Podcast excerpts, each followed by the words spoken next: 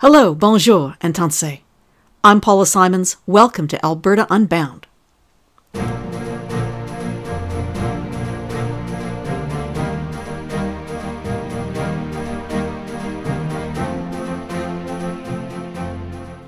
In 1872, two bold and adventurous Quebecois brothers, Francois and Joseph Lamoureux, gave up on their dream of striking gold in British Columbia they decided instead to move to the banks of the North Saskatchewan River to found one of Alberta's very first Francophone agricultural settlements, the town they called Lamoureux.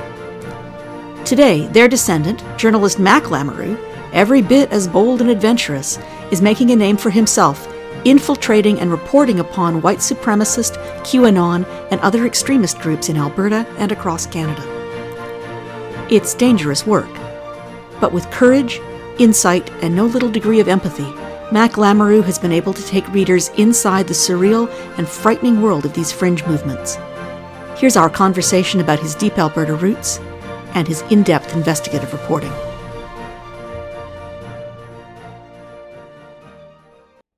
I ask a lot of my guests to explain how they got to Alberta, how their families got here. But I think your story is special and different from the ones we've heard before. So tell me about your ancestors, Joseph and Françoise Lamoureux, who got here in 1872. So I'm from one of the older families in Alberta, actually, um, French Canadian family uh, from a little hamlet just outside of Fort Saskatchewan, Alberta, which is just north of Edmonton.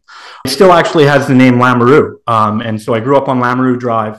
Uh, the two brothers, uh, which we've sadly become a little anglicized, uh, which we now refer to as Frank and Joe. I know, I know. Um, traveled from Quebec uh, in the late 1800s and ended up settling in a little valley. Um, which we still reside in, which is actually where I grew up. Um, and they created a little farming community. They created a ferry that would bring people across to what was created the fort on the River Saskatchewan, uh, by the RCMP, which then was called Fort Saskatchewan. And around them, Edmonton grew, and around them, Fort Saskatchewan grew. Um, and while they kind of remained this little farming hamlet, I that's where I grew up. Uh, I grew up next to several of my uncles. My neighbors went uh, my family, my uncle Art, my uncle Jerry, and then across the field was my uncle John, and then next to my uncle John was my mère. And it was a really interesting way to grow up. I would say a pretty unique way. it's, it's like a it's like a throwback. I mean, not very many settler mm-hmm. families have roots that go back to the 1870s, and not many French Canadian families have stayed that much in touch with their roots and where they originally mm-hmm. settled. So, how important was all that family history and that French language culture when you were growing up? Do people in your family still speak French? As a first language, or has it kind of become lost over the years? It's become lost uh, a little bit over the years. Sadly, uh, I I don't really hear my dad speak it too much, even though it was his first language. Uh, other than just like picking up little insults that we can hear and be like, "Oh, why is he calling me a grand cochon?" And I'll be like, "Oh, you you." I don't speak it other than you know just hearing my dad's insults, but the family history, which was pretty important, every year I go up to the family cemetery where we have buried like grave sites that go back to um, 18 or not 1860s, 1880s, 1890s. Uh, we still have the church that I believe is a historical society. Just being in the area was kind of a really big connection to the history, I yeah. would say. We have a book written on the family, which is sadly in French, which I haven't been able to read. but yeah, I, am I'm, I'm incredibly proud to be where I'm from. Uh, sadly, I'm not there anymore, but I go back as much as I can, and it, it's a big part of who I am and kind of I don't what I do. Yeah. Yeah, I mean, because I don't think there are a lot of people who realize that Alberta was a majority francophone province for for much of its early history. It really wasn't until the coming of you know post Riel rebellion and after the the the train lines came up to Edmonton that French ceased to be the dominant language in this region. Well, you even think of like areas like Plamondon and, and Beaumont, which are still, I don't say would say majority uh, Franco-Albertan, but definitely have very, very strong roots within that community. And they still exist. I had a, like a few sad moments where I don't know if you've ever met any like long, I'm sure you have, doing, especially doing your reporting for so many years before you were a senator, met one of the Alberta Francophones with a very, very strong Alberta Franco accent. Um, and I had like several great uncles and great aunts with that very breathy. It you it almost has more of like a honk than the Quebecois accent. And I remember being so sad. Uh, like the last time I heard my uncle Gus, the last time I ended up just hearing my uncle Gus say it, and I've never really heard it again. And I always wish I would have maybe taken a, a voice recorder out just to kind of hear like the death of that accent because that accent's not going to be around anymore. And it was very unique to where we grew up and very unique to that part of our province's history. So no one can doubt your Alberta bona fides. I mean, your roots go deep, deep, deep, deep, deep, deep, deep.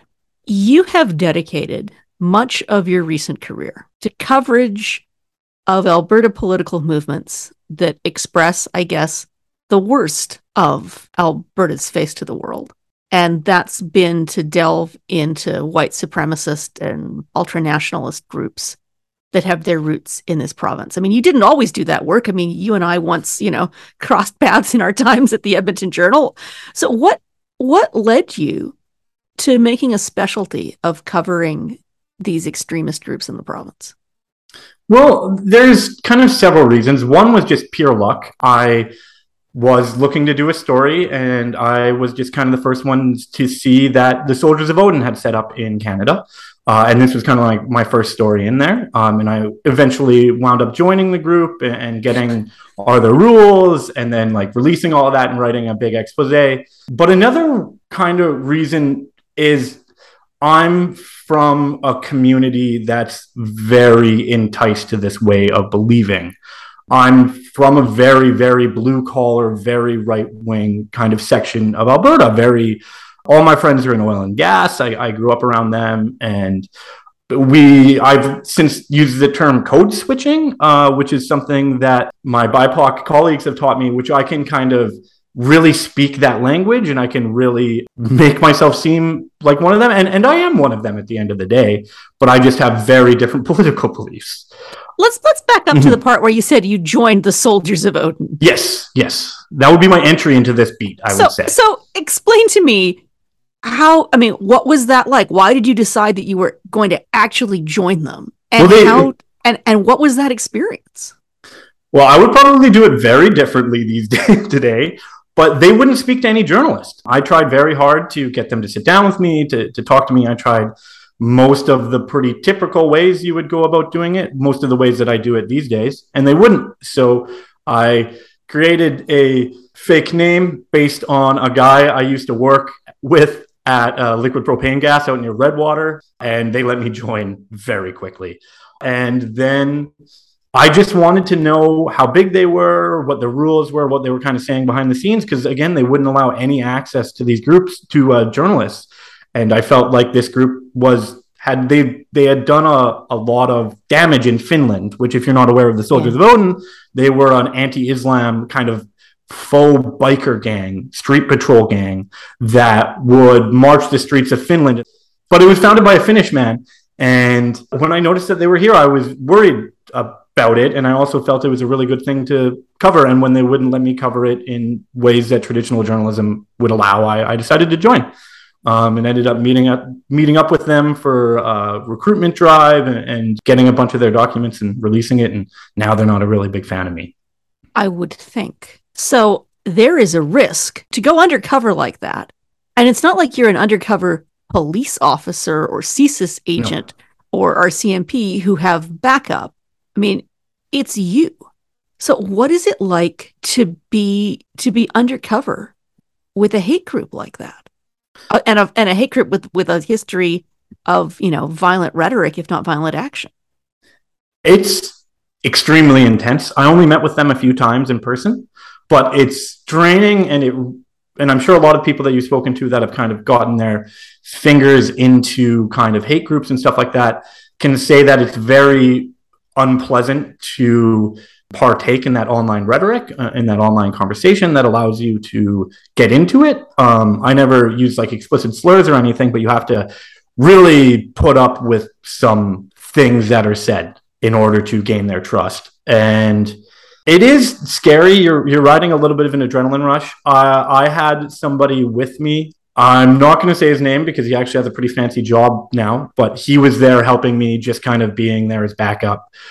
Uh, who joined as well, and yeah, it's it's it's frightening. It's very intense. It's not something I would do lightly. It's kind of hard to describe. It's it's almost surreal, I, I suppose you would say. It's almost like you're acting. Well, you are acting. Yeah. And were you ever worried either I guess that you'd get too deeply into character and get sucked into that vortex, or that people, you know, acquaintances of yours would see your digital footprint even under a fake name and, and think that you'd gone over to that dark side. I don't think I've necessarily worried too much about myself falling into it because I've been pretty hyper focused on getting the story out and on doing the work. my my online footprint, and my social media, it's just completely destroyed. Um, I think once you get into this, you just have to realize that's going to happen, and you're never going to really have a kind of normal online, a normal relationship with the internet ever again. And in terms of like being worried and stuff, like most people don't even know what city I live in. I don't post photos that can identify anywhere close to where I live. And I have to take a lot of steps in terms of preparation in that. And I was just pretty open with my family about like what I was doing. I'm worried for them uh, as well. Uh, yeah, I'm sure. I'm sure they steps. were thrilled. I mean, as a mother, yeah. I'm like, mm, that would that would not yeah. be that would not be a path I would want for my kid. So I guess that's that's that's the question we need to get to next. Is you know what did you learn? Who are the people who are joining this group? And I've always wondered, like, how dangerous are they versus are they cosplaying you know, are they are they playing, you know, dress up white supremacists and how worried should I be? That's the mm-hmm. question. The a lot of these groups are the way that I say it with like my reporters that I cover it, uh, and we kind of have a saying, which is uh, they're not dangerous until they are. Um, they're LARPing until they're suddenly not. And it's usually not necessarily the group in general that you need to watch out for, but one or two members within the group that is going to be pushed to do a pretty serious action. Um, for example, when I met uh, the soldiers of Odin at a bar, I wasn't necessarily worried about them kind of, you know, kicking my ass, uh, which they probably would have. And that would have been fine. I mean, like, you know, I'm Albertan, I've been beat up before. But I was worried about one of the other kind of new recruits who I knew had a knife on him and was acting really, really, for lack of a better term, squirrely, almost like he was tweaking. And I was worried that guy was going to try and impress the group and do something I really couldn't come back from. And it's not necessarily those people you need to watch out for in every group, but it's that this group, these kind of groups can bring people further towards violence. And you need to be very cognizant of that. I tell people they don't need to be worried in their day-to-day life but this is something that like the authorities need to be very cognizant of of all these groups and they should take them very seriously but I don't think actually, Paul, you should probably be a little worried for sure. But the average listener Thanks, of Max. this, but the average listener of this, uh, I, I don't think needs to be too worried in their day to day life. All right. So, I mean, from the Soldiers of Odin, you then went on to write quite extensively about, I guess they're called the, 3%. Is that how you would yeah. say? I mean, because they write it with Roman numerals, but I guess I can count to three percenters or three percenters. Yeah. yeah. So, so who are the Threepers and how are they different than the Soldiers of Odin? Yeah, so the Threepers are a militia group that actually uh, was founded in the United States shortly after Barack Obama was elected. Uh, they get their they derive their name from the idea that it was three percent of the American population that beat the British. So you know, three percent of oh, the okay. American population to take it back, which is very Albertan. That our first kind of anti-Islam militia wholesale stole its name from an American mythos. And well, I guess I kind of hinted at what they are. There, they uh, they don't really exist anymore but they were a anti-Islam militia that was doing paramilitary style training um, across the country because they were worried that there was going to be an Islamic invasion. And I spent about five, six months, maybe a bit longer, investigating this group. I didn't join it uh, in person uh, because I knew there was some members of Soldiers Odin there that, that would recognize me. Uh, but I joined it online, and then I went and covered a couple rallies that I knew that they would be at. And in doing so, I kind of found that they were kind of making smoke bombs. They were doing this paramilitary style training. They were casing mosques that they were Oh, then, wow. yeah, they were then, they would go and sit outside of mosques. And then if they were like loading stuff in and loading stuff out at like five or six in the morning, which is when you would kind of do all the grunt work at a local place of worship, uh, they would believe they were bringing in ammunitions and stuff like that, and then they would rile each other up. And so I did this big story breaking that they were in the country, and they were active for a little while, but then they were declared a terrorist organization by the government. I believe they were they were listed as an entity by Public Safety Canada a few years ago, and that's since pretty much kneecapped the group. Um, they're not really active. But the thing you need to be very cognizant about these members of Soldiers of Odin and Three Percenters is that they're incredibly incestuous, and a lot of the members will join uh, very similar groups, or they'll be like, okay, well, this one's not working anymore, and then they'll go and rebrand. And so it might look like there's a lot of these groups that have a lot of members, but there is a huge amount of overlap. I hate to play into the stereotypes people have about Alberta because I Mhm. spend, you know, an extraordinary amount of my time in the Senate and in this podcast saying to people, not everybody in Alberta is a redneck weirdo. Not everybody in Alberta uh, is a white supremacist. You know, Mhm. I hate the national media always highlighting the worst of Alberta. And yet, I think I have to ask the question why do these groups find such fertile soil here in our province that you and I love and and that we know is not is much more complicated than than that stereotype would would reveal. Well, I'm going to start that by defending the redneck weirdos, as I am one of them.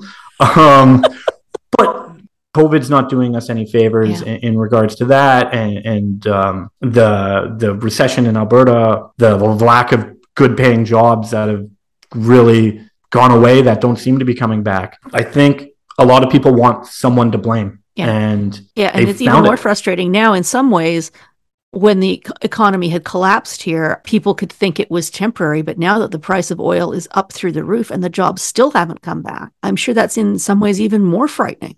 Yeah. If you don't have a maintenance job at a plant or one of those kind of cushy jobs that usually have to be like a legacy worker to get, you're not on strong footing in Alberta anymore. And for a lot of people, that has to be very scary. And while I really don't want to completely uh, put this on the economic situation of Alberta, because you don't want to fully put it on one thing or anything like that, I do think that's a driving cause of it. But I think there's a lot of stuff driving it, which sadly makes it such a difficult question to answer because it is nuanced and it is extremely complicated, but it's also growing. So you do want to tackle it. So, what's the crossover then between, I mean, these groups, the Soldiers of Odin, the 3%, some of the other Mhm. smaller ones, existed well before COVID and well before the lockdown and well before, you know, the Yellow Vest convoy folks took to the road. But what's the, I guess, what's the, the cross pollination between some of these more fringe militant groups and the much larger group of people who who went to Ottawa and to Coots and to you know to Mhm. Windsor and occupied blocked blocked borders, occupied the capital. And, and I guess who's who's manipulating whom in that scenario? That's also a, a, another really, really tough question. The the cross pollination would be that they both have kind of anti government beliefs ingrained in there. So while certainly you don't want to paint everybody that was involved in, say, Coots or say Ottawa with the brush you would paint kind of these kind of more extreme groups, um, you can look at how comfortable and how freewheeling these groups move about within this larger community. Now, you you've spent years covering these dangerous white supremacist groups that bring together disaffected, alienated people who are looking for, you know, sort of romantic ring quest answers Mhm. to their problem. But recently, you've been covering an adjacent, but in some ways radically different kind of cult of personality. And that is around, I mean, do we call her the Q Queen? Romana Didulo. Um, Yeah. So for those, I mean, I've been reading your reporting about her for a long time now, but for those who have not been following this story, who is she and how has she had this extraordinary rise Mhm. to prominence? So Romana Didulo is a Filipino woman from Victoria. She's uh, what you could probably best describe as a QAnon influencer, a quick and fast QAnon explainer explainer for people who aren't aware is that it's this massive big tent conspiracy that started in the United States and now it's worldwide. It has millions of people believing in it. And the kind of long and short of it is that Donald Trump, with the help of this kind of secretive army, is waging a war against the globalist elites that are kind of this pedophilic cabal. And it has many, many branches and it goes all over the place. And one of the tendrils of this extended to Victoria and extended to this woman who started to claim that she was the true Queen of Canada. She was put in place by Donald Trump and she's aiding in this war against the pedophilic cabal. Yeah, and, I mean, to, to me, yeah. like I would have, if you had told me this story 10 years ago, I would have laughed out loud because when I was a journalist, people would sometimes come to me and tell me these things, and I would say, You need medical attention. How on earth did she convince people that she was the Queen of Canada? And thousands of people. Thousands. So she has she has about 50,000 people who follow her on Telegram. Many of those, I'm sure, are either people like me or uh, bots, but it's safe to say she has tens of thousands of people online who believe in her and we'll, I'm sure we'll get into this. She's in the midst of kind of a never ending RV tour of Canada where she's seen, if I put it all together, definitely hundreds of people who have come out to see her across the country. But one of the ways that she was able to kind of build her influence was she came about in the conspiracy when the titular Q. So Q, again, to not get too into the reads, was the titular character of this this conspiracy, and he was this secret agent, more or less, that was posting cryptic messages that were hinting at this war and was hinting at what was happening, quote unquote, behind the scenes. So this man disappeared shortly after Jan 6, and she stepped into this power vacuum. And unlike many of the other influencers who kind of pretend to be journalists and, and look at it and be like, okay, here's what I'm seeing, she took a very active role in it. And she said, I'm actually part of this conspiracy. I'm the queen. I'm here to tell you what's really going on. And for a lot of people, she allowed them to further entrench themselves in this conspiracy and in this belief. Although it's very fantastical, they were already in this community, and I don't think a lot of them wanted it to end. And, and since then, her kind of rhetoric has evolved to very esoteric places that involve intergalactic federations and the being a member of a different dimension. But it's almost like the boiled frog, where a lot of these people were so, like it slowly increases over time. Um, and that's where you can get more and more into kind of the fantastical thinking. And again, she's recruiting from pretty disenfranchised people. Disenfranchised people. A lot of her followers are um, seniors um, who are on hard times or had extremely rough times through the pandemic. Um, and I should say that her rise occurred almost solely during the pandemic. Yeah. And uh, a lot of these people, um, again, I, I, I, hate to, I, I, I, would like to preface this by saying I'm not speaking down on anybody. I, I, view her followers as victims and I think they should be treated as such. I, I don't think this is something we should, while uh, on its face is very goofy, um, when you kind of take a mic like a microscope to it, it's nothing but tragedy. But a lot of these people um, were people that uh, didn't have much going on during the pandemic, and they turned on YouTube and they turned on Telegram, and they got further and further down the rabbit hole. And you know what that can be like, right? Yeah. And that's how I would say her kind of rise occurred, um, stepping into this power vacuum at the perfect time I don't want to say that I understand what makes somebody join the Soldiers of Odin, but I understand the mindset, I think, of a disaffected person who's feeling economically and socially alienated. The world is changing all around them. They feel like they've lost the culture wars. They feel like Alberta doesn't get respect from the rest of the country. And they find, you know, like minded, embittered people to make a sense of community. Mm-hmm. Romana Didulo she's obviously not somebody you would think would appeal to a white supremacist, given that she's not white, mm-hmm. she's not male, she doesn't embody that kind of ultra masculine uh, play acting that these white supremacist groups do. So, is she pulling from the same pot of people that the that the white supremacist groups do or is she appealing more to people sort of on the left the people who are sort of more the new age crunchy granola fearing big pharma that kind of end of things or is it both together it's both together for sure many of her more diehard followers though would be a woman of a senior's age who are very into the wellness community and to new age philosophy.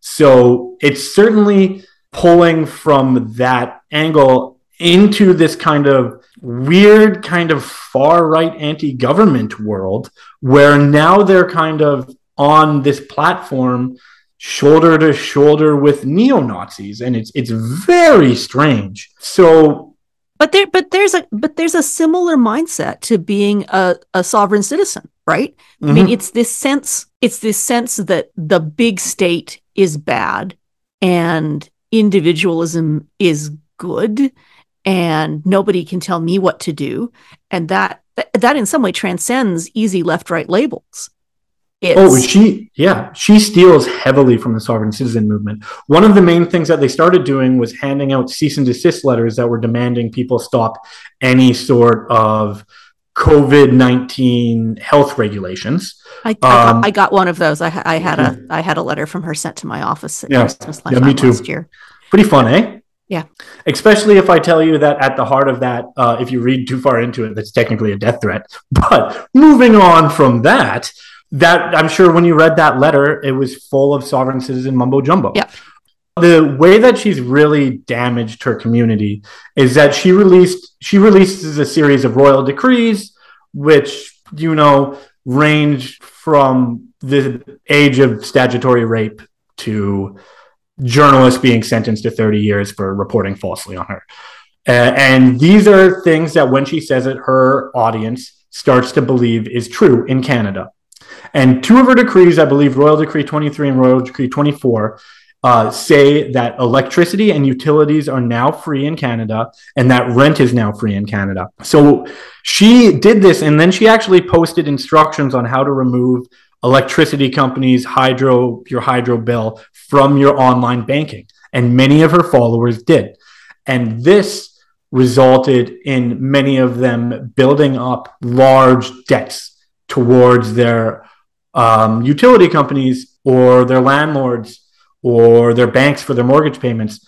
And now we're starting to see a lot of her followers say that their power is being shut off, who say that they're going to be evicted. And it's yeah, I, have seen I've seen on, on yeah. Twitter screen captures of people saying that they've lost custody of their children. Yeah. You know, that their their spouses have left them and that the courts have awarded custody to the spouse because yeah. of of you know the the mother's obsession with this with this cult. What what cute what Romana and, and, the QAnon movement in general is doing to families is horrible, and it's it's not a very well established problem when you talk about this community because it's tearing families apart. It's alienating parents from their children. It's um, ripping apart marriages. We're in a very strange time. My inbox is filled with mail from people who believe a whole toxic stew of mm-hmm. conspiracy theories that they've sort of put together, you know, one from column A and one from column B to mix and match. And politicians, quote unquote, mainstream politicians, weaponizing this to, you know, for their own political ends. It's really, it's really worrisome to me that that this is crossing from the fringe right mm-hmm. into the heart of our political discourse in Alberta and in Ottawa. During times of strife, during times of hardship, I guess I'm sadly disappointed, but not surprised whatsoever that it's becoming the norm to dog whistle to these groups and to push stuff without pushing it, like wink, wink, nudge, nudge. I hate the World Economic Forum, that sort of thing, right? Yeah. It's, it sucks. It, it, it really sucks, especially from like my point of view of being so deep in these communities that I don't necessarily think the people that are doing this, they might look like they're engaging their base, but the damage this does further down the line is, is really unpleasant as we just spoke to the fact that if you put any of these things underneath a microscope, you just find tragedy. This has been a disturbing but really important conversation. I want to thank you for these stories, for your empathy and your insight into the, the humanity of of the victims of this kind of conspiratorial thinking. And uh, thank you most of all for finding time to be with me today. Did you ever think uh, eight or nine years ago this really kind of shy reporter who came up to you to ask advice and could like barely speak to you without trembling uh, would end up being on your podcast? Well, no, and if you'd asked me if I would end up in the Canadian Senate, I would have thought that that was that, that that was as as ludicrous a belief as any of the ones we've been discussing today. That's a good point. Yeah. so yeah, sometimes you stare into the existential abyss and it's terrifying, and sometimes random chance takes you to very strange places. Yeah. Yeah. Glamour, thank you so much. Thank you so much for having me. It's been an absolute pleasure. Nice to see you, Paula. Great to see you too. Mack Lamoureux is a reporter with Vice, and you can read his work at vice.com. Alberta Unbound is produced and edited by Caitlin Cummings, and written and presented by me, Senator Paula Simons. If you are a newcomer to the podcast, please explore our back catalog of remarkable conversations with remarkable Albertans. And whether you're a new listener or a longtime fan, please leave us a review or a rating with your podcast provider. We want to share these discussions far and wide. We'll be back next month with another great guest. Thanks for listening. Merci and hi hi.